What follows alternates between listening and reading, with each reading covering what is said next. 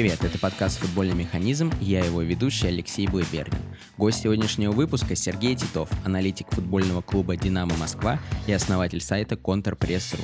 Мы обсудили с Сергеем печатную аналитику, как все устроено в «Динамо Москва» и многое-многое другое. Этим выпуском мы должны были открывать второй сезон подкаста, и он должен был выйти несколько недель назад, но пришлось немного перенести. Если вы хотите поддержать проект, оставьте оценку и комментарий на Apple подкастах или на другой аудиоплатформе, где вы слушаете подкаст. Приятного прослушивания.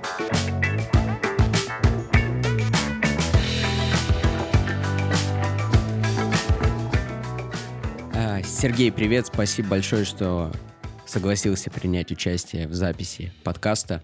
А, для слушателей напомню, что и скажу, что мы записываемся в начале сезона 2021, уже после первого сыгранного тура. Так что, Сергей, как настроение в начале сезона, как прошел твой небольшой отпуск? Ну, отпуском это назвать сложно, потому что только один сезон закончился и уже начался другой. А, буквально дней пять было перезарядить батарейки и mm-hmm. начать готовиться снова.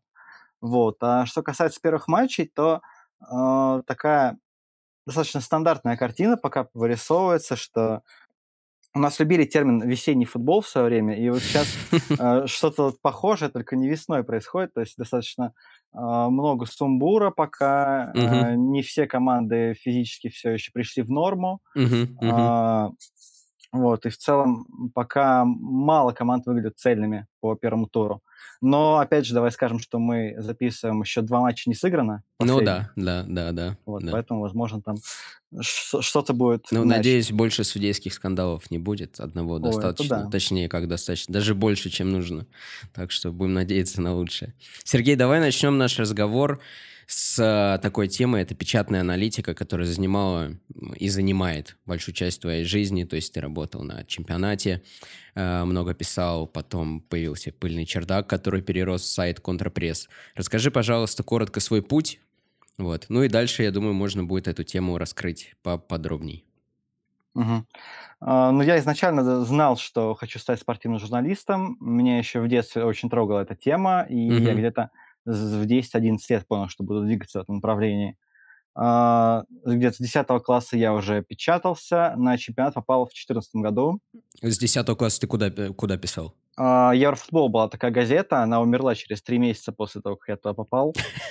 Uh, потом появился, появилась работа на еще одном сайте sport.ru, без ага, S. Да. И он тоже там пропал буквально где-то через полгода, наверное. Карма плохая. Да, да, да. Вот, потом попался такой шикарный на чемпионат. А, вот, меня позвали сначала обзванивать экспертов, угу. но а, мне было неинтересно звонить и слушать мнение, потому что а, у нас очень мало качественных мнений о футболе. Угу. Можно с таким же успехом написать нейросеть сейчас, которая будет рандомные слова в нужном порядке вставлять и добавлять название команд по матчам. В принципе, ничего особо не изменится. Плюс тексты всегда было интереснее писать, искать какие-то истории. А, у меня давняя любовь к середнякам, аутсайдерам, командам, андердогам. Uh-huh. Поэтому хотелось в первую очередь погружаться вот в такой футбол за пределами топов. А, то есть я где-то два года, наверное, э, писал вот об этом всем. Угу. Потом в шестнадцатом году начал копаться в тактике, при этом, но первые года полтора это было как-то неосознанно. Э, то есть, скорее, это была попытка понравиться читателям, чем делать какой-то э, хороший продукт. В каком плане? А... Какое-то популярное мнение, типа, высказывать именно? Ну, нет, просто... Или наоборот, а... побольше каких-то усложнений ради усложнений? А, во-первых, там были классические ошибки аналитика начинающего. Это цифра ради цифр. Угу. Это мнения, которые лежат максимально на поверхности. То есть, там, не знаю, ты увидел, что э, опорная опускается к центральным защитникам и сделал из этого огромное полотно. Но... Понятно. Да, это не есть хорошо. Угу. Вот. И еще где-то полтора года я сочетал тактические разборы и сторителлинг, где брался какой-нибудь герой, э, там брались э, 20 первых страниц в Гугле с его интервью, и все это переводилось, компоновалось в единый текст. Э, то есть мне это нравилось, потому что была хорошая обратная связь, читатели говорили, вот, вот, отлично, давай продолжай так же. Uh-huh, uh-huh. А, Это э, было до тех пор, пока меня не припечатал Паша Городницкий. Вот есть, э, его сайт "Палач", Да-да. и там был, э, текст о том, что можно с таким же успехом открывать Википедию, переписывать ее, и, э, такие же те такой же сторителлинг получится, что и у Титова. Мгм, То мгм. есть, э, меня это немножко задело. Пришло понимание, что надо двигаться на собственном мнении, тем более, что оно всегда было, и уходить в определенную нишу. Поэтому я окончательно ушел в тактику. Мгм. За 3 года я понял, куда я хочу идти. Начал серьезно смотреть РПЛ, э, погружаться подробно. Э, на этой волне мы и "Пыльный чердак" перевели на освещение чисто тактики, потому что Мгм. сначала это была площадка для, а, ребят, у которых не было площадки, чтобы развиваться. Да, ты расскажи изначально, как вообще "Чердак" появился и с какой целью вообще, какая изначально цель была у этого паблика? Или это просто такая, поначалу такая развлекушка была, которая ты дум не думал, что перерастет во что-то большее? Ну, мы первые месяца 2 двигались как, э, паблик на 100 человек, где был, а, мой друг Миша Громов, который думал о том, чтобы уйти в спортивную журналистику, Мгм. и был друг Антон Иванов, который у тебя уже как раз был в подкасте, Да-да. а, который тоже хотел двигаться в направлении футбольной журналистики, но не понимал как.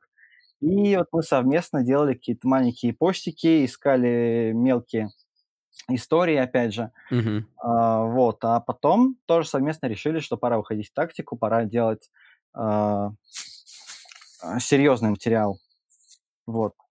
Понятно. А сейчас, э, получа ну, в дальнейшем этот паблик разросся, стал контрпрессом. Э, и вот там Антон Иванов в клубе работает, ты работаешь в клубе, у нас в компании работает парень, кто у вас писал, Саша. Так что, ну, как бы, хорошие ребята у вас писали и продолжают писать. Э, и что интересно, паблик продолжает расти, ваш сайт "Контрпресс" продолжает там развиваться. А, как вообще, э, сосуществует "Контрпресс" и "Динамо" в твоей жизни? То есть сейчас, на данный момент, ты остаешься, активным автором на "Контрпрессе" и параллельно работаешь очень много в "Динамо". Как это вообще, совместимо и совместимо ли? А, да, когда мы изначально обсуждали с Дмитрием Валерьевичем Хохловым мой переход в "Динамо", мы затрагивали эту тему. Я говорил ему, что вот у меня есть сайт, я не хочу его забрасывать, на что Дмитрий Валерьевич сказал: "Делай всё, что угодно, только не пиши про "Динамо". Мгм, мгм. То есть, э, это был принцип с первого Ну, дня, и вполне он логично. соблюдается сейчас. Да, да. А, единственное, у меня разок сорвало крышу, когда мы играли с "Локомотивом", а, в 1 сезон. А, там достаточно плотно готовили план на игру, план сработал, и мне захотелось об этом вот написать, всем рассказать. Так. А, потом, а, через пару дней, в понедельник, на тотальном разборе на Матч ТВ выш вышел, э, разбор "Локо-Динамо", Мгм. и там моя цитата из разбора на весь экран. Когда мне прислали друзья, я подумал, что, пора заканчивать с этим, в общем. Ничего хорошего из этого бы не вышло.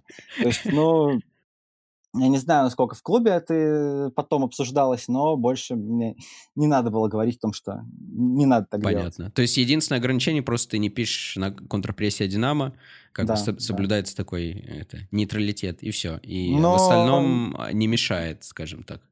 но у меня есть есть еще своя самоцензура. То есть, э, если мы играем с командой там через 2 тура, ну, через тур 2-3, то, а, о ней тоже не буду писать. Мгм. А, если мы ведем какого-то игрока, я не буду о нем писать и так далее. Но, а, в моментах, которые не затрагивают работу "Динамо", я активно включаюсь. Мгм, мгм.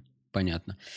А расскажи, пожалуйста, еще в целом вообще о печатных СМИ. Я думаю, вот многие реально хотят в них попасть и писать о футболе, о футбольной аналитике, тактике. Как вообще и где стоит это начинать делать, и как развиваться? Какое твое мнение вообще в целом? И стоит ли это делать в 2020? Вообще, есть ли в этом смысл? Но прежде всего, главный совет в этом направлении- не идти на журфак ни в коем случае. А, то есть лучше выбрать, э, да, да, просто лучше выбрать более полезный факультет, э, который тебе поможет получить 2 специальность. То есть если тебе не понравится в журналистике, а велика вероятность, что тебе не понравится, у тебя будет еще что-то, чем ты будешь зарабатывать на жизнь. Вот. Ну и для аналитиков сейчас, э, для того, чтобы пробиваться аналитиком в клуб, выгодно идти в, математический уклон. Мгм. То есть, ну, это вполне можно совмещать, если там появляется какое-то свободное время. Мгм. А, вот что касается, где писать, э, на sports.ru очень развита блогосфера. Мгм. То есть там вс всё еще можно писать все что угодно. А, в спортивной журналистике тоже есть скаутинг, и тоже достаточно легко можно попасть, э, в крупные СМИ. Мгм. То есть, а, журналистов много, но сильных журналистов мало в каждом формате, поэтому, а, если ты, а, пытаешься двигаться в каком-то направлении и качественно пишешь, то Мгм. тебя заметят рано или поздно. Вот. Плюс можно писать, э, в редакции с просьбой о стажировках. Допустим, когда я на чемпионате работал, там, очень много людей стажировалось, но, о опять же, важно понимать, ради чего ты заходишь, потому что, а, на стажировках обычно используют людей, чтобы они месяц звонили, вот как раз, э, спрашивали мнение, а, "специалистов" в кавычках. Да-да-да. Вот. А, что еще важно? По мне, важно как раз формировать собственное мнение, уметь, э, подавать и аргументировать его. То есть, ну, это Ты опять ты имеешь в же виду уметь писать? Но это тоже ведь не не не очень просто, скажем так. Это правда, но зде здесь еще нужна хорошая редактура. Мгм. Что еще касается того, как двигаться в спортивной али аналитике, мне ка кажется, что сейчас важно на первом этапе заводить "Твиттер". Неважно, на каком языке, можно на русском, можно на английском. Мгм, Свой мгм. телеграм-канал, искать, э, коллабы и тоже пытаться постоянно что-то писать. Мгм.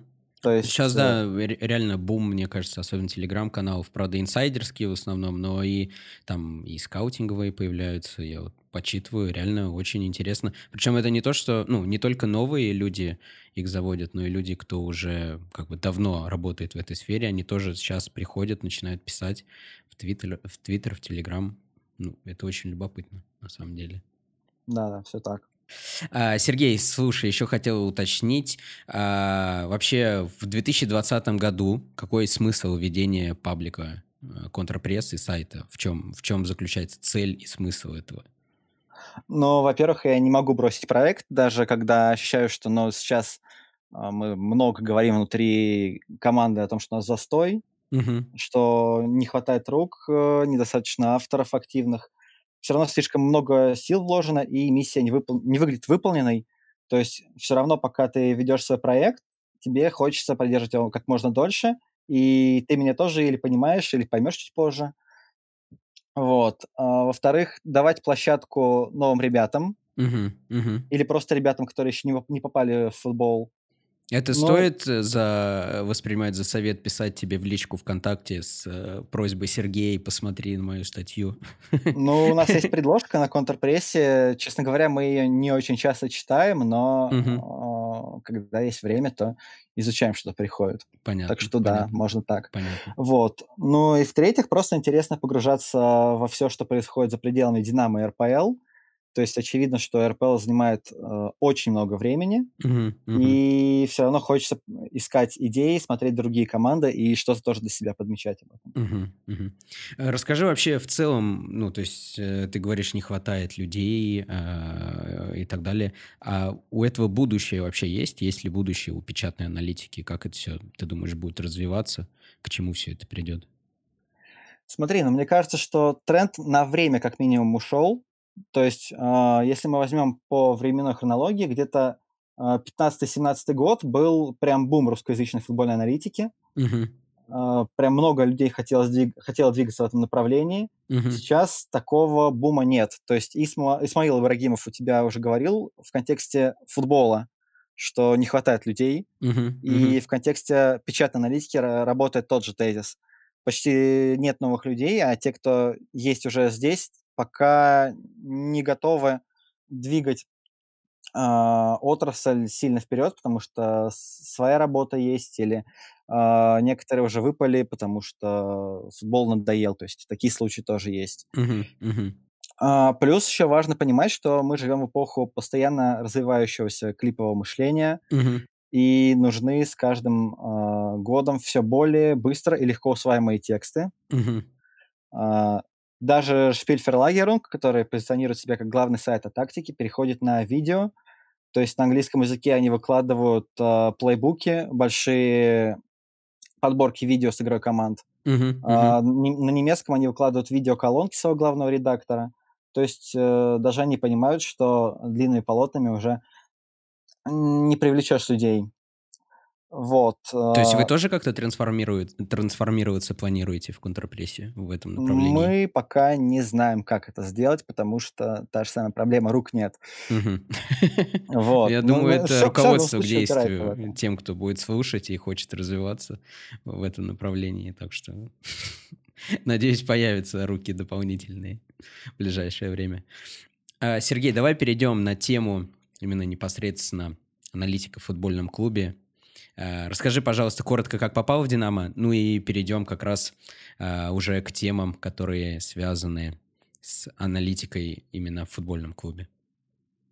Там тоже была изначально журналистская история. К нам в редакцию "Чемпионата" на интервью пришел Дмитрий Валерьевич Хохлов. Мгм. И я заранее решил подготовиться, сделать отчет по игре "Динамо", по тому, что можно улучшить, в первую очередь по атаке. А, вот, э, передал Дмитрию Валерьевичу с трясущимися руками после интервью. Вот, ну, ка кажется, получилось неплохо, потому что потом через 2 недели мне позвонили с незнакомого номера и пригласили на базу пообщаться. Я сначала подумал, что мне из военкомата звонят, но получилось, что получилось по-другому, да. Вот, ну и Дмитрий Валерьевич, э Думал, звонят из армии, позвонили из милиции практически. Да.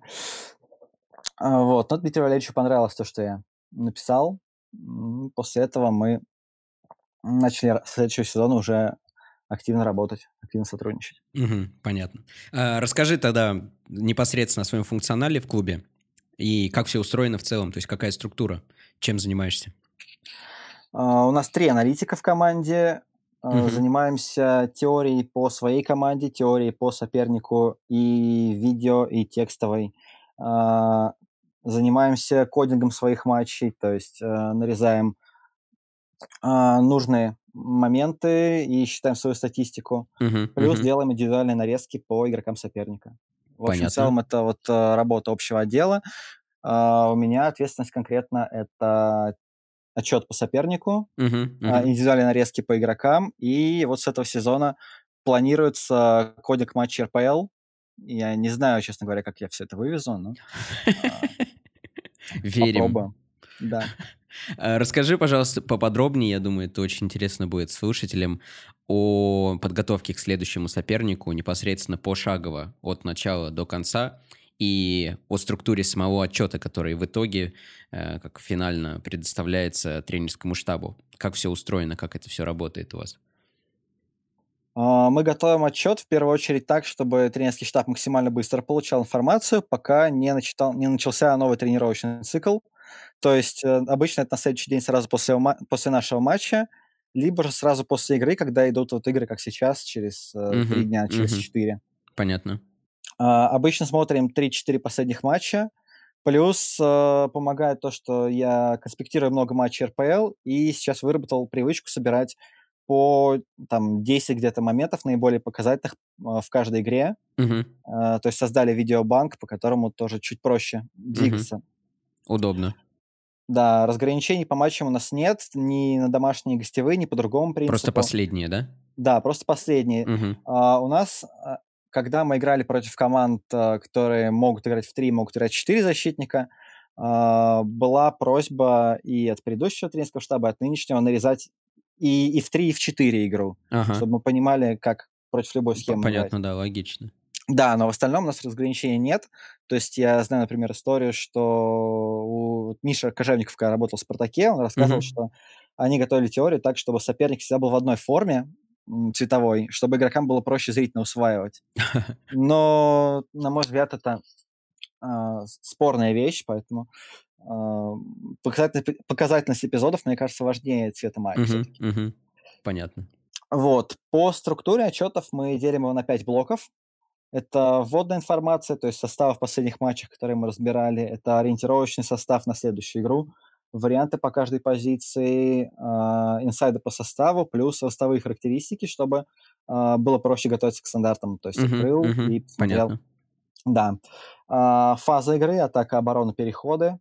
А, блок данных, э, в первую очередь, это по созданным моментам. Иногда, э, чуть больше добавляем там, например, а, куда выбивать мяч там длинными передачами, где у соперника, а, хуже забирают верх. А, плюс индивидуальный анализ игроков и стандарты. Мгм. Понятно, понятно. Мгм. Смотри, за это время, вот что ты готовишь эти отчеты, я думаю, по российской премьер-лиге ты уже успел заметить какие-то часто повторяющиеся, ну, тенденции, скажем так. Может быть, какие-то клубы тебя очень сильно удивляли при подготовке. Э, Ну и в целом расскажи, кому проще, сложнее было готовиться, э, ну и какие команды, может быть, интереснее других э, с точки зрения тактики. А, смотри, а, при подготовке особого удивления никогда нет. То есть, если знаешь команду, она потом оч очень редко сильно подстраивается под тебя. Мгм. Но иногда бывает очень большое удивление, и при этом один из самых интересных моментов в нашей работе- это когда получаешь состав соперника, и выбор игроков там не бьется с решениями, которые ты ожидал. То есть, ну вот, э, за 2 сезона, а, самый такой интересный момент был- это, наверное, ам, с "Локомотивом" играли в Черкизово, вот в декабре девятнадцатого года. Мгм. А, они играли после Байера, после Лиги чемпионов, и там у них вышло много игроков, способных сыграть в центре полузащиты. То есть Мурила, Куликов, Крыховек, Коломейцев, Леша Миранчук, Ага. плюс 2 центральных защитника.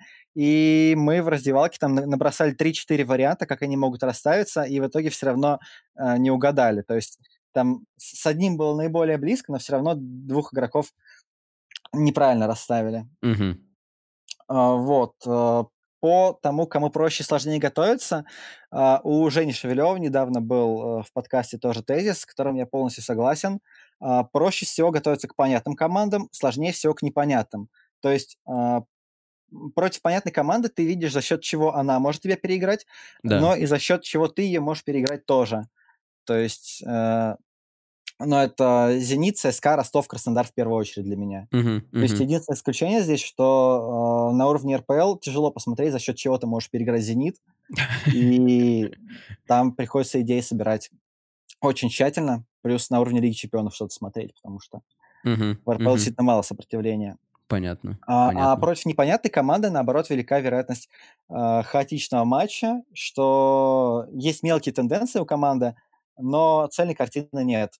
Вот если вспоминать за 2 последних сезона, то Пожалуй, "Крылья Божевича"- это команда, которая, а, больше всего подходит под это описание. Абсолютный А, хаос? да, да. Вот, э, еще я прям ненавижу готовиться к командам, у которых только поменялся тренер. То есть, А вот что в э, этом случае делаешь? Смотришь еще предыдущую команду тренера?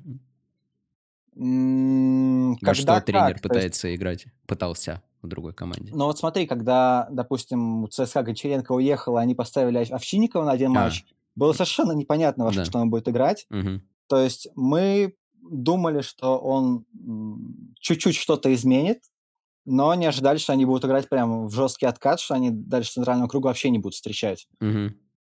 То есть там, было достаточно радикальное изменение относительно того, как они обычно Ну, играли. естественно, у вас предположения такого не было, что так будет. М, ну, скажем так, мы думали, что могут откатиться, но не так сильно. Мгм, мгм. А, в целом, смотри, вот за это время тоже ты, ну, много писал, сейчас работаешь в клубе. А, я думаю, у тебя уже выработалась как бы, как бы так сказать, ну, любимая игровая модель, какие-то принципы построения игры, которые тебе более близки. А, на каких там тренеров и на какие команды ты более ориентируешься в видении вот своего футбола? А, может быть, ты приведешь какие-то несколько примеров не только из РПЛ, но и европейского футбола. Ну и в целом, как а, ты ищешь свежие э, тактические решения для Динамо э, для аналитических отчетов. Но я вообще изначально исхожу из э, идеи, что правильного футбола нет. А, то есть я пытаюсь смотреть как можно больше, и перед сезоном обычно у меня есть большой список команд, за которыми надо следить по разным причинам. То есть в прошлом сезоне было около 100, и я все равно чуть больше половины только Это посмотрел. в каком масштабе ты следишь за таким количеством М, команд? Я не слежу, я пытаюсь следить. Это Да-да, немножко понял, разное, да. понял. Но это РПЛ плюс э, интересующие команды из топ-5, то есть там Мгм. набирается по 8, по 10 команд в каждой лиге, плюс еще что-то по остальным. Вот. А, источники вдохновения разные бывают. Например, в первый сезон в «Динамо» у нас было вдохновление, э, вдохновение командами с э, высоким прессингом в 4-4-2. Мгм. Это шло от тренера, который тоже хотел так играть. Мгм. И так получилось даже, что изначально он просил нас нарезать атлетику по оборонительным, э, действиям, но потом мы показали, что вот есть Эйбар, они тоже играют Мгм. 4-4-2, но они очень высоко встречают и прессингуют так, как, видимо, вы хотите прессинговать. И в результате стали показывать игрокам нарезки еще и по Эйбару. Мгм. Вот. Плюс Хетафи тоже обсуждался в этом списке команд. А, вот. Что касается того, на, кого из тренеров ориентируюсь, то а, Гвардиола в плане построения собственной игры, Мгм. Нагельсман в плане адаптации под соперников. Это если максимально попсово смотреть. Если не очень раскрученных смотреть, то Дедзерби Сосуоло, Мгм. Мгм. тоже в плане построения собственной игры. сейчас вообще а, появляется такая тенденция, что команды в 4-2-3-1 начинают играть в более доминирующий футбол. То есть обычно же говорят, что 4-3-3 команда, а, Да-да-да. э, 4-3-3 схема, подходящая больше под доминирование. Но сейчас много команд, которые играют именно 4-2-3-1 с двумя опорными и тоже доминируют за счет владения, за счет а, постоянно Мгм. создания численных преимуществ. То есть это, опять же, Сосуоло, это Аякс, если мы посмотрим прошлый нынешний сезон, а, это Бавария, если взять, опять же, из попсовых примеров. А, в Голландии есть АЗ, который тоже играет довольно близкий к Аяксу футбол. А, если по РПЛ говорить, то мне давно нравится работа Гончаренко, Мгм. мне давно нравится работа Владимира Федотова. То есть э, и Оренбург, и Сочи. Понятно, понятно, во что команды хотят играть. Понятно, что а, они хотят атакующего футбола от тройки старых защитников. То есть Мгм. Мгм. у того же Оренбурга а, крайне центральные защитники. Там, по-моему, с э, третьего или четвертого матча в РПЛ после выхода в премьер-лигу начали подниматься высоко по флангам и создавать численный перевес в атаке. То есть а, на тот момент никто в РПЛ этого не делал. Мгм. То есть э, просто обычно команда ставила трех центральных защитников, оборонялась, а в атаке, ну, как получится, сделаем. Вот, а после Оренбурга тоже пошла тенденция на изменение ситуации. Мгм. То есть, э, опять же, про Уфу сейчас э, много говорят, что это автобус, но если посмотреть на то, как у них крайне центральные защитники играют во владении, то... Табидзе не Дилчару? н- н- Да, да, Табидзе не Вилчар, не такой уж автобус. То есть они могут в финальную треть подключиться, могут подать штрафное, могут к флангу подключиться, могут издали пробить. Но спорное понятие автобуса в таком случае. Вот. А насчет своих принципов я уже думал об этом, потому что мы хотели создать команду под чемпионат города, где я живу, Ого. Вот, чтобы набираться опыта потихоньку, но из-за короны Подожди, сорвалось. набираться опыта, что это значит? Тренерского Набираться, опыта. то есть и такая цель есть у тебя? Мне хотелось бы попробовать. Я Ага. понимаю, что не футбольных людей пока очень скептично воспринимают, но попробовать очень хочется. Мгм. Мгм. Интересно. И, ну, уже какие-то шаги предпринимал конкретные уже? Или это пока в планах, но так уже решился, скажем так? Ну, я, я пока читаю, собираю информацию. Я не могу сказать, что я прям делаю огромные шаги к тренерству, потому что а, для начала, для того, чтобы идти на категорию С, нужно высшее образование. А, так получилось, что я до сих пор без высшего образования, и Мгм. здесь надо вернуться к тезису, что не стоит идти на журфак, потому что когда Понятно. ты, да, когда ты идешь туда и потом попадаешь э, в журналистику, то тебе уже не до обучения совершенно. Мгм. Понятно. Понятно. Вот. Да, возвращаясь к принципам, для меня было бы интересно, если бы команда предлагала очень много вариантов владения, э, выстроенную структуру, спо- способность адаптировать ее под соперника и э, способность создавать постоянное количественное качественное преимущество в атаке. Мгм. То есть в том числе за счет подключения игроков с глубины, за счет подключения тех же центральных защитников. Мгм. Вот. Понятно, что не на уровне чемпионата города, но мне бы хотелось э, видеть что-то в этом направлении от своей команды, например. Слушай, очень интересно. Надеюсь, когда-нибудь посмотрю на чемпионате города на твою команду. Надеюсь, через год получится, да. Э, Сергей у упоминал, что готовитесь к стандартам. Вот тоже интересно про это на эту тему поговорить, а, у тебя узнать. В целом роль стандартов в мировом футболе очень сильно растет. Команды чемпионами становятся во многом благодаря стандартным положениям. Как вы готовитесь, к следующему сопернику в плане стандартов? Ну и в целом, какие тенденции, в плане стандартных положений успели отметить, э, в российской премьер-лиге, да и в мире в целом? Но мы отдельно готовимся по стандартам. То есть у нас, э, если теория по, э, сопернику проходит там за 3-4 дня до матча, то по стандартам там или за день до игры, или вообще в день игры. Мгм, мгм. То есть игроки уже получают информацию свежими, чтобы потом, допустим, за день до игры пойти и тоже потренировать это. Мгм, мгм. Вот. э, У нас есть банк заготовок. А, Иногда, когда мы видим, что есть какая-то явная слабость у соперника, а, мы присылаем тренерскому штабу конкретную заготовку. Мгм. Или же тоже в отчетах подчеркиваем, на кого из игроков а, лучше, на какую из зон лучше надавить при стандартах, А, кто из игроков более уязвим, а, из-под кого, допустим, лучше выводить через заслон а, и так далее. По а в це в целом в российской премьер-лиге есть, э, м, команды, которые выделяются явно в этом плане, по По угловым мнению? явно выделяется Ростов в плане идей, как подавать их. Мгм, То есть у них есть розыгрыши с освобождением зоны подбора, есть розыгрыши со вбеганием в эту зону подбора, есть розыгрыши, где они, а, группа игроков из-за штрафной набегают, а, к мгм, вратарской. все еще есть розыгрыши, когда они набивают вратарскую. То есть команда очень вариативная в плане стандартов, и к Ростову сейчас, наверно, сложнее всего готовиться мгм, по стандартам.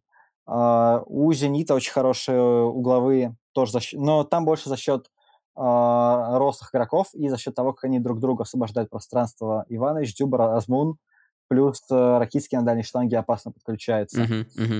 А, по штрафным интересно было смотреть за Тамбовом, потому что у них была очень хорошая заготовка, они постоянно ис ее использовали при фланговых штрафных.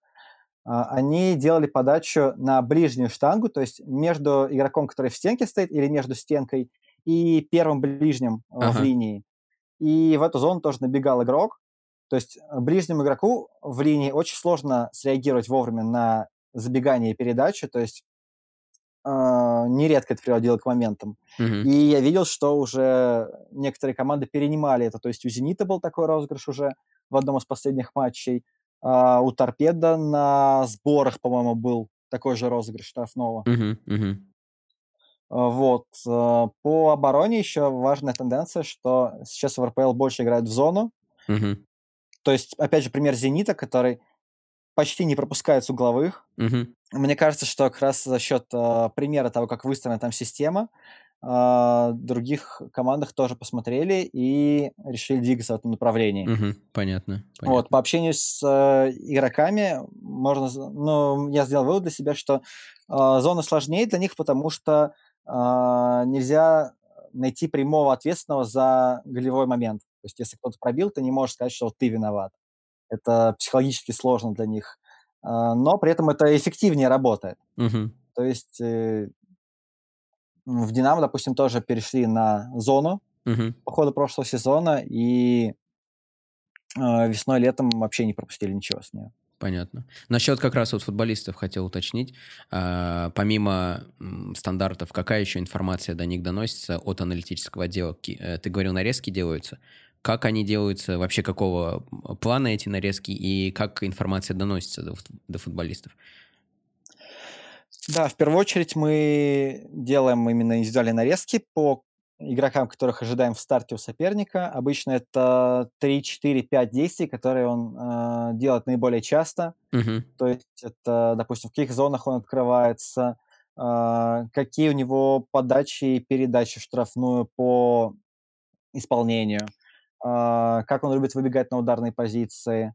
А, допустим, если он играет один в один, а, как он обыгрывает или, наоборот, как он дает себя обыгрывать. мгм, для защитников подбираем, наиболее типичные ошибки для них. И то есть для, э, каждый раз для каждого игрока с нового состава, каждому туру вы эти нарезки готовите? Или это Да, да-да. То есть, ну, у нас изначально был подход, что надо делать по двум-трем самым опасным игрокам, Мгм. но затем мы пришли к тому, что, допустим, если мы делаем нарезки по атакующей тройке, это смотрят защитники, но мы обделяем остальную команду. Они не получают информации. Да. А информацию должна получать в идеале вся команда. Мгм. А какая-то обратная связь от футболистов вообще была э, когда-нибудь? Потому что очень интересно все-таки, как, как ими воспринимаются вот эти индивидуальные нарезки. То есть э, вообще смотрят ли Ну, они их? м мне тоже это интересно. Э, то есть, э, ну, мы мониторим статистику, как смотрят нарезки, но ничего более, к Понятно, сожалению. понятно. Ясно, ясно. А, Сергей, хотел еще уточнить такой момент. А, вообще ваш отдел аналитический принимал ли участие в матч-менеджменте? То есть по ходу матча а, смотрите игру где-то, не знаю, откуда, и передаете информацию в перерыве для тренера. У вас э, есть ли такой функционал? Как вообще устроено это в «Динамо»? Было и сейчас как устроено? Да, у нас это есть, э, с начала прошлого сезона. А, при Дмитрии Валерьевиче, а, у нас было устроено так, что с тренерской по с тренерской скамейки шел посыл, как нарезать, что нарезать. Ага. А, мы выбирали моменты, которые нам, а, давали снизу, а, добавляли что-то свое, Мгм. а, на отдельную дорожку и в перерыве показывали тренерскому штабу. А, потом Дмитрий Валерьевич все это показывал на экране, если это было нужно. Мгм. Мгм. Вот. При Кирилле Саныче мы уже сами нарезаем какие-то моменты и сами при приходим, показываем в перерыве. Мгм. И там также работает, если это нужно, то Кирилл Саныч показывает на экране, э, Мгм. отдельные важные моменты. Если Понятно. это не нужно, то там можно на планшете что-нибудь показать или на, а, флипборде. Понятно, понятно. А, Сергей, давай перейдем на такую тему. Это статистика и разного рода данные, которые используются при анализе следующих соперников, при анализе игроков, при анализе всего-всего-всего. Что конкретно вы используете в Динамо, каких провайдеров, а, как вы как вы используете эти данные и как их интерпретируете? А, Ты еще упоминал, что считаете статистику сами. Вот также интересно услышать, э, зачем, почему и какую статистику вы добываете сами. Расскажи, пожалуйста. Мы используем Instat, Wisecout и Opta. То есть, э, если разграничивать, э, по, а, полезности, то Instat- это в первую очередь видео, Да, это э, давай первую чуть, очередь э, может цифры. быть, чуть для слушателей чуть подробнее, да, расскажешь именно э, в плане разницы, вот почему три провайдера, зач- зачем вам нужно, да?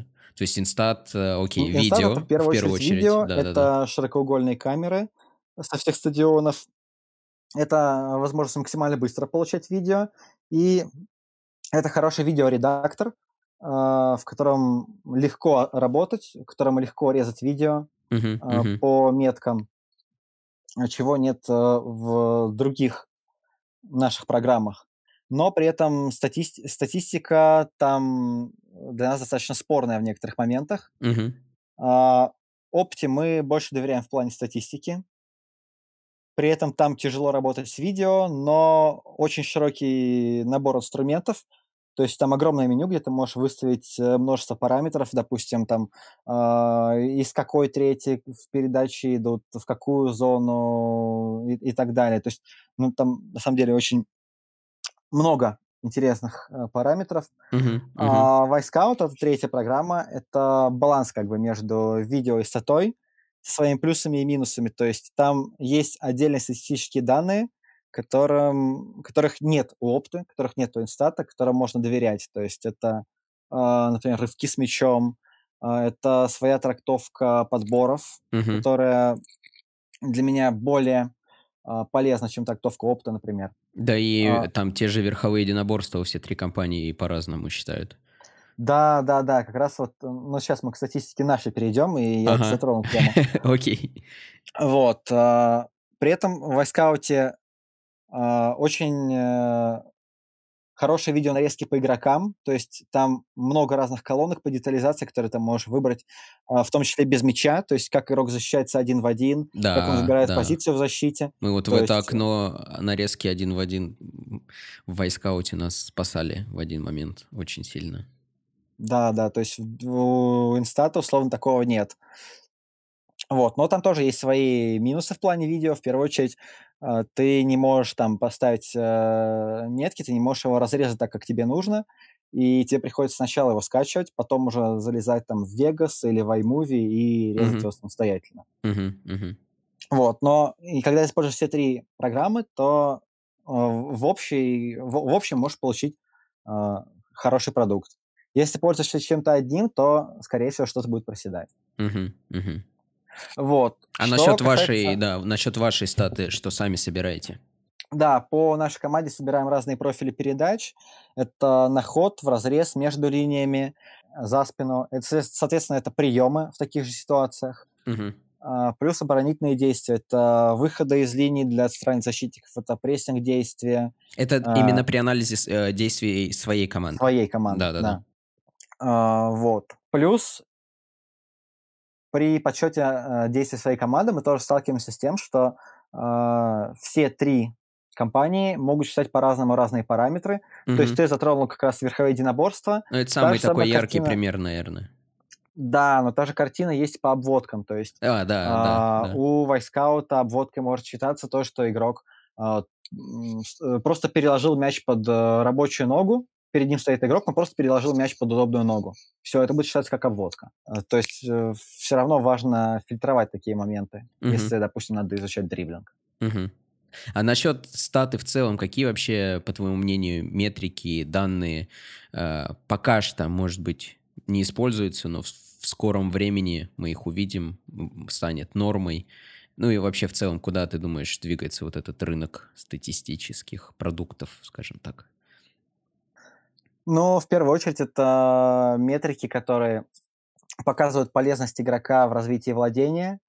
То есть И что имеешь в это виду? но ноншот XG в первую очередь. То есть это уже Мгм. относительно относительно раскрученная вещь сейчас. То есть это, а, статисти э, это статистика, как игрок, а, улучшает владение своими передачами, как он с какой вероятностью команда сможет забить гол при Мгм. передачах этого игрока. Мгм. А, и щас еще появилась такая вещь, как, э, pitch control. То есть, а, если в ноншот XG, а, там основано на X, Y координатах Мгм. статистика, то в питче всё основано на трекинге и на том, как как игроки располагаются на поле относительно друг друга, Мгм, мгм. какое наиболее полезное пространство есть у пасующего игрока и какое решение он принимает, а, когда с мячом. То есть там в зависимости от расположения всех игроков выстраивается коэф коэффициент каждой передачи Ага, возможной, ага. и, а, на основе вот, э, этих коэффициентов суммируется общий. Понятно. Ну, ты думаешь, что это уже придет, э, прям в массы или всё-таки, может, не дойдет? И, Как м минимум, это будет нормой в аналитике, а, в клубах. Мгм. Но насчет масс я, конечно, не уверен. То есть для этого должны быть, э, доступные платформы, где будут такие вещи. Но, допустим, XG очень быстро стал доступным. Мгм. Если, допустим, в 15-16 году еще практически нигде не было этих данных, просто говорили об этой метрике как о популярной, Да-да-да. то, э, потом появился Вайскаут, который стал давать свой XG.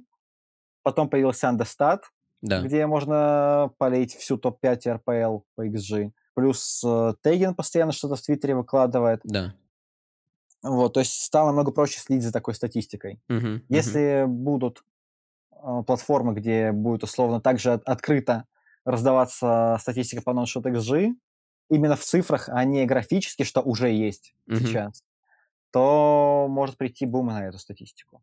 Понятно, понятно. Кстати, интересно, вот щас в голову пришло, как относишься к конторам щас, а, вот с несколькими уже сталкивался, которые, а, грубо говоря, создают свои индексы, по-разному их называют. По факту это связки нескольких статистических параметров, которые потом называют каким-то названием индексом, там индекс, э, работа под давлением. И продают это под соусом статистического продукта для футбольных клубов, что он может изменить жизнь, э, и вообще всё поменяется, и игроков вы сможете скаутить намного удобней. Что думаешь вообще? Ну, тут уже в твоем вопросе, в интонации вопроса ответ читается на самом деле. Просто я скептически отношусь. Я не знаю, может, я не прав, потому что я, ну, запросил тесты у нескольких контор, э, мы все это посмотрели, поняли, что что-то не то. Мы тратим время и перестали на это тратить время. Хотя, может быть, через полгода мы вернемся опять, посмотрим и поймем, что все движется, развивается, и они реально там что-то интересное уже наклепали. Не, я не верю в индексы. Если говорить о статистике в то, что я верю, но чего пока нет, а, это детальный контекст статистики. Мгм. То есть, допустим, игрок бьет, а после какой ситуации он бьет.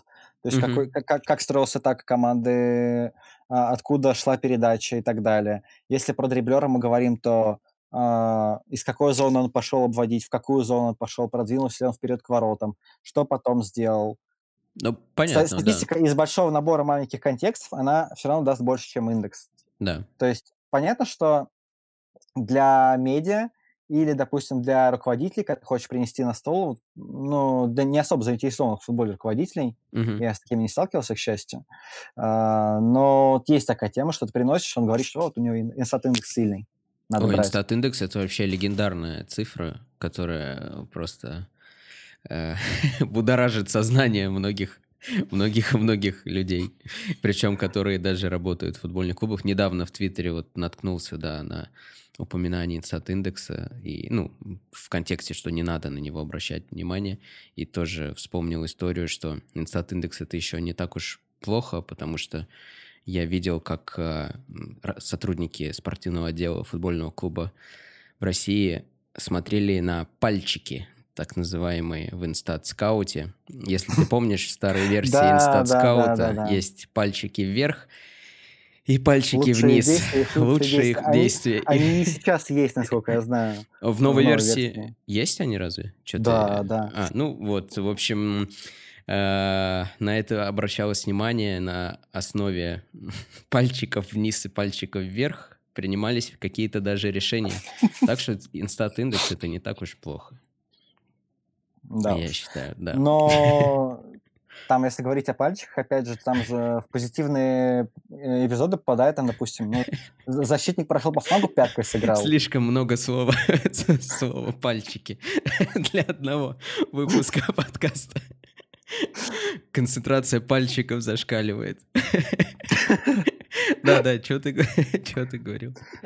Э, Просто хотел напомнить, что, э, допустим, когда ты кликаешь на пальчик вверх, э, то там, допустим, можешь попасть на нарезку крайнего защитника, который пяткой сыграл. Это пойдет в лучшие действия. Да, а у Серхио Рамоса, там- из-под которого гол забили, что тоже случается, извините, у него будет очень много пальчиков вниз.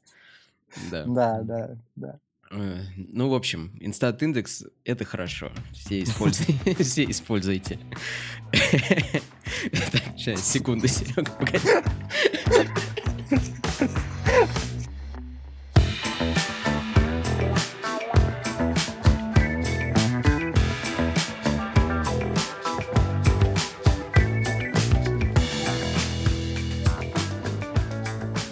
Фу, ладно, так, э, давай дальше, в общем. Э, Сергей, э, расскажи еще, пожалуйста, об ошибках и заблуждениях, собственно, которые, может, у тебя были вот за время работы в Динамо. Я думаю, какие-то ошибки ты успел допустить. Вот. Расскажи, пожалуйста. Мне кажется, это очень интересно всегда слушать. Но первое самое важное– это проблема с языком. То есть нельзя говорить с тренером на языке, которым ты писал, когда был журналистом. Очень тяжело перестраиваться. У меня где-то месяц-два на это ушло. Э, нап- Например, то есть какие-то длинные такие формулировки. А, Во-первых, это длинные формулировки, причем мне даже сейчас э, иногда бывает тяжело от них избавиться. А, Во-вторых, это использование цифр ради цифр, о Мгм. котором я говорил. То есть, когда я только пришел в «Динамо», у нас была первая игра с Рубином, когда там играл Азмун, и в характеристике по Азмуну я написал, что там у него вот такой-то XG, короче, и XG удар, на удар вот такой-то. Мгм. А, коллега, который э, работал и работает сейчас со мной, на меня посмотрел, сказал, ну, это, конечно, хорошо, но ты лучше распиши, как он бьет, Мгм. потому что ци- цифра может что-то сказать, но по факту она вот голая и ничего особо не говорит. Тем более ты взял один матч. Ну да. То да, есть это была да. вторая игра вообще сезона, ты взял по первой игре. Ну, зачем так делать? Вот. Понятно. Ну, как бы я согласен, да. А, второй момент– это учиться писать, сокращать. Это тоже то, чему я не научился в журналистике. А, то есть в любой работе и с текстом, и с видео, и с э, кодингом сейчас, которым я начал заниматься, сейчас погружаться, а, три стадии. То есть первая– это создать удобный и достаточно глубокий продукт. Мгм. Вторая– это максимально расширять его, добавлять новые детали. Третье– посмотреть на вот этого монстра, которого ты создал, и сокращать его, то есть оставлять а, дета- детализацию, но при этом убирать то, что можно убрать. Понятно. То есть, Понятно. а, допустим, если мы говорим про отчеты, то в первом сезоне мы могли писать, я мог писать про алгоритмы в атаке, которые не подходили под наш стиль игры. Мгм. То есть, э, допустим, команду можно вскрывать передачами за спину, а у нас некому бежать за спину. Зачем Ты, ты это делал, ты это делал просто, чтобы было больше информации, или потому что не до Да, конца да. понимал, э, что клуб хочет, ну, во что команда хочет играть? Нет, тогда, ну, нет, я понимал, что команда хочет играть, просто а, мне хотелось давать больше информации. Мгм, мгм.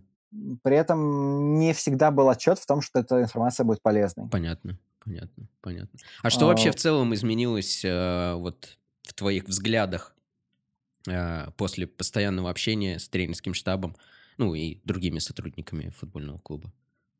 Но про язык и вот стремление сокращать я уже сказал. А, Кроме этого, в общении с тренерским штабом у тебя постоянно возникает ощущение неправоты. Мгм. Причем а, иногда оно обоюдное. Ты думаешь, что они неправы, они думают, но они, э, естественно, думают, что ты не прав, если ты Мгм. думаешь, что они неправы. А, Вот. Был такой случай, например, тренер по защитникам просил нас нарезать игру четверых защитников. То есть Ваших ты имеешь в виду? Или нет, нет, нет, он просил пос- а, сделать так, чтобы...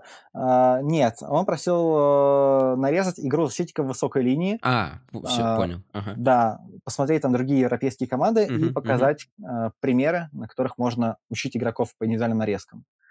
То есть э, я неделю просидел там, нарезал Наполи, нарезал Сити, нарезал испанцев, опять-таки, о которых говорили.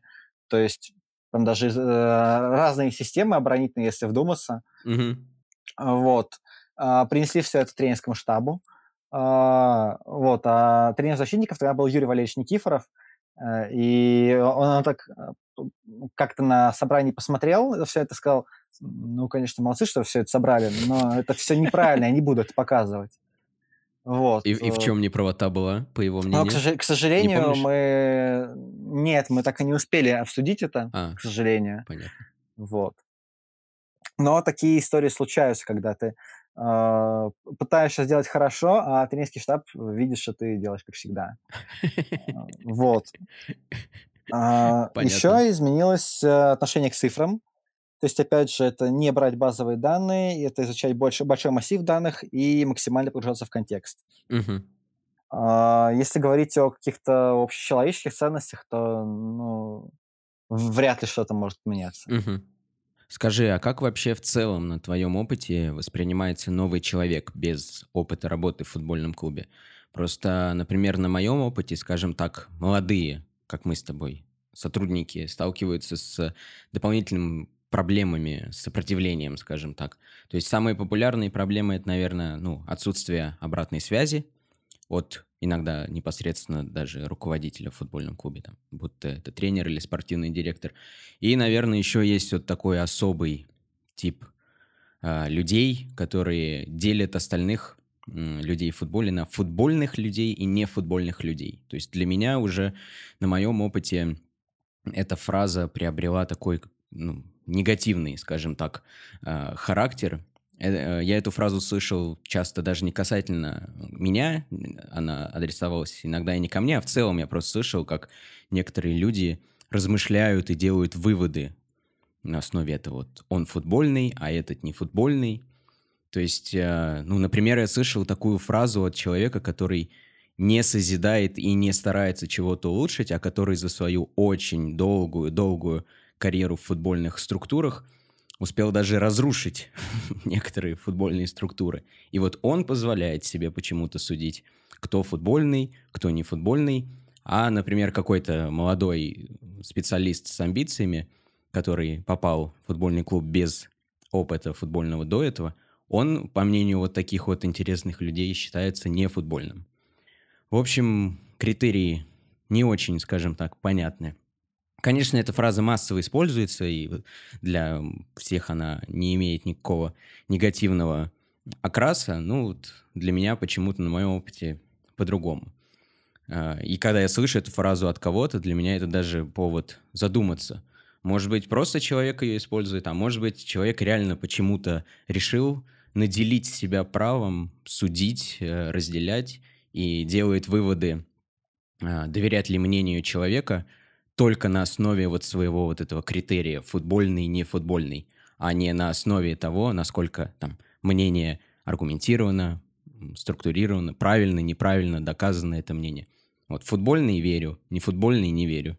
Слушай, мне в этом плане повезло, когда я заходил, потому что э, я общался с Дмитрием Валерьевичем, э, общался с Романом Николаевичем Широковым, когда он спортдиром был еще на тот момент. мгм. То есть и от них никогда не было про футбольный, не футбольный. То есть, может быть, они там что-то думали в голове, но никогда этого не показывали. То есть а, был абсолютно нормальный диалог. А, То же самое со скаутами. Не было никаких проблем. То есть а, первое время их забавляла моя вспыльчивость. То есть э, у меня иногда были оценки очень жесткие по игрокам. Мгм. А, то есть, когда я пришел на одну встречу со скаутами, еще до того, как меня взяли в «Динамо», Ага. мы обсуждали игроков, и про одного я сказал, что прям дно, нельзя брать. Я понимаю, что это некорректно, но ну, вот, вот так среагировал, и а, в этот момент на меня сразу посмотрели два человека, которые видели его явным усилением. Ага.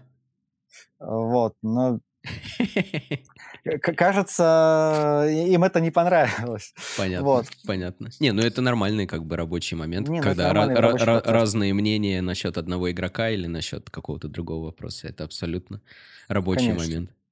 Нет, нет, в целом мне в этом плане повезло. А слушай, а смотри, в, в целом комьюнити вот аналитиков, скаутов, оно довольно-таки открыто, э, во многом благодаря и таким пабликам, как э, Чердак и, э, ну, ныне Контрпресс. Но и с другой стороны, оно очень закрыто, потому что в сам футбольный клуб ты попасть э, так легко не можешь. Э, Расскажи, пожалуйста, что ты на этот счет думаешь? То есть это недостаток кадров, это закрытость клубов, это и, и то, и то. Э, Вообще, что ты думаешь на этот счет? Тут очень много факторов. Во-первых, все еще многое, к сожалению, решают связи. То есть я отдаю себе отчет, что, возможно, если бы не встреча тогда с Дмитрием Валерьевичем на интервью, я бы не попал в клуб. Мгм, Или, мгм. может быть, попал бы, но очень не скоро. То есть основные способы попасть в клуб– это или через связь с тренером напрямую, или Мгм. через рекомендацию тренера, с которым у тебя есть связь, Мгм. другому тренеру. Да. То есть э, есть случаи, как с Никитой Васюхиным, когда его прочитали на блоге, увидели и позвали так. Но это абсолютно единичный случай. Мгм. Ну, а, Женя Шевелев еще подобный случай, но это уже вообще давно Ну, было. э, да, да, это совсем давно было. А, вот. А, вопрос недостатка кадров.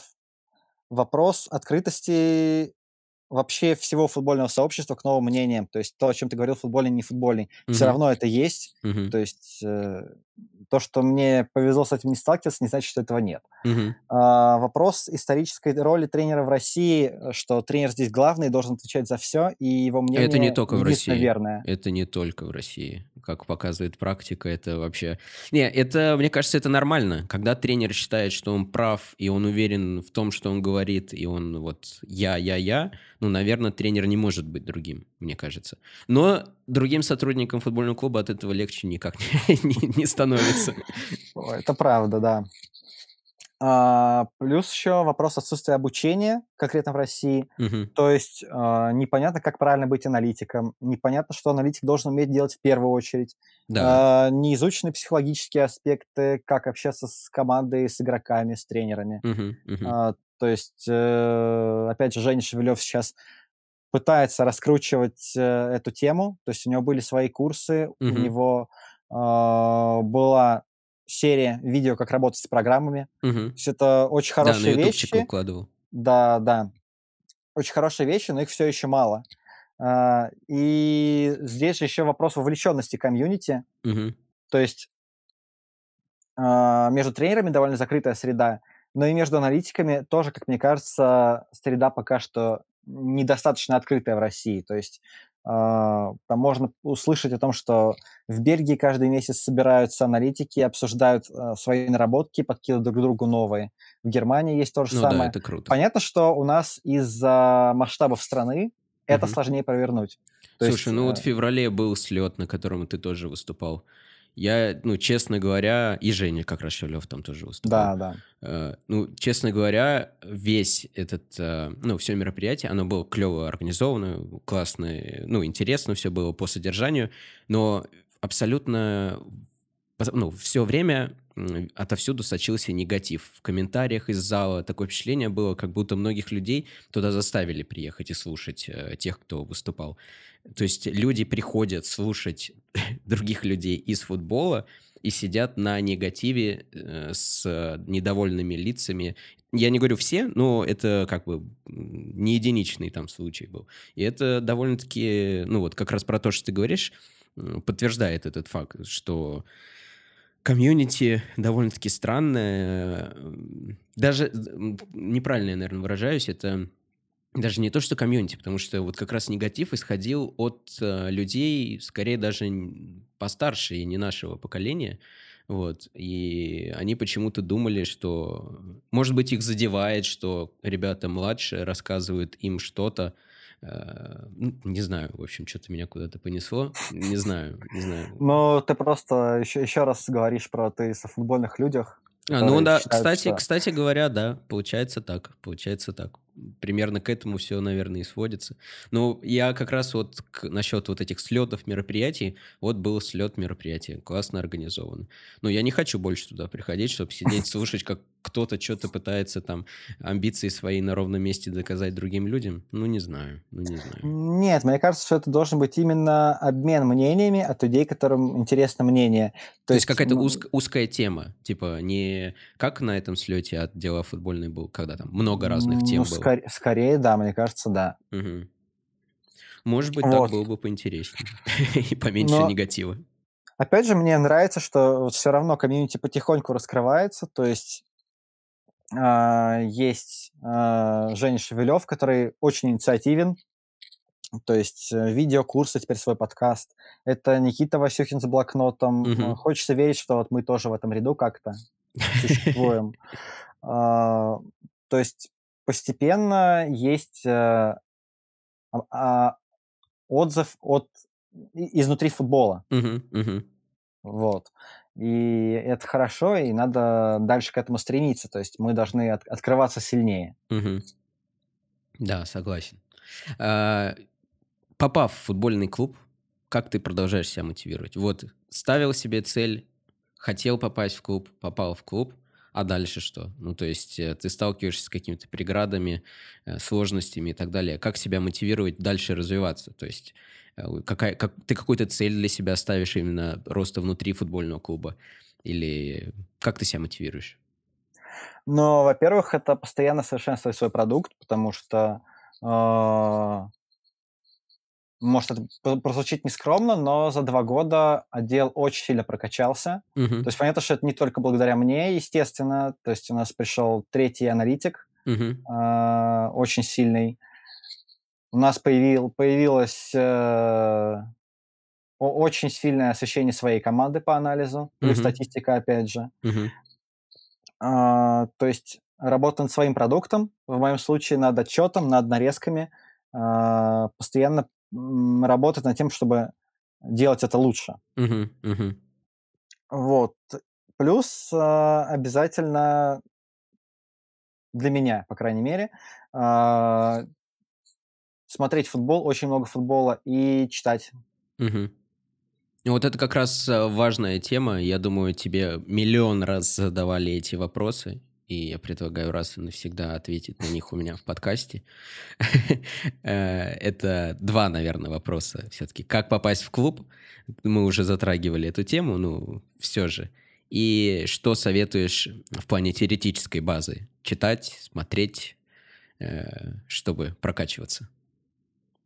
Ну, как Ве- клуб? вечные тут- вопросы, вечные вопросы. Да, да, Рубрика. ну, Да, но как попасть в клуб, тут точно нет единого ответа. Тут Ну да, очень согласен. а, большой элемент случайности все равно. Мгм, мгм, А, что касается чтения, а, обычно я советую смотреть как можно больше футбола, мгм, потому что а, через практику, то есть ты смотришь, ты что-то подмечаешь для себя, конспектируешь, а, ты уже набираешься информации, ты уже учишься интерпретировать моменты по-своему. Если, допустим, об этом матче или об этой команде пишет кто-то другой, ты можешь потом свериться, понять, э, так это делал или не так, мысленно поспорить, э, может быть, не мысленно, может, в комментариях поспорить и так далее. мгм, мгм. А, то есть, э, в первую очередь, это просмотр футбола для меня. А, во вторую это чтение уже только. То есть, э, если говорить о том, что я читаю сам, это, ну, в первую очередь, э, Шпильферлагерунг, в первую очередь английский, потому что на немецком сейчас ловить нечего, к сожалению. А, это некоторые вещи типа The False Fullback, тоже сайт на немецком. Там а, много а, теоретических тренировочных моментов мгм, отмечается. Это различные книги на английском, именно по теории футбола. То есть, мгм, допустим, мы берем какую-то схему или какую-то систему игры, разбираем а, основные ее моменты и разбираем, как можно тренировать это. То есть я сильно подсел на такое в последнее время. А, По тому, что читать на русском языке, это однозначно Васюхин, Лукомский, Дорский, а, футбольный скаут паблик есть, Илья Дигенгард ведет его, это СБГ аналитика, мгм, а, и это Реджиста, мгм. Тоже сайт, который там периодически он не прогружается почему-то, но вот он очень вырос в последнее время. Мгм. Вот, ну и контрпресс тоже можно иногда, иногда почитывать. Скромно, сказал ты. А, Завершающий, наверное, вопрос нашего сегодняшнего выпуска. А, Твое мнение насчет индустрии в целом? Куда все это стремится? К чему придет? Э, Нужны ли будут вообще аналитики в футбольном клубе? И если да, то зачем?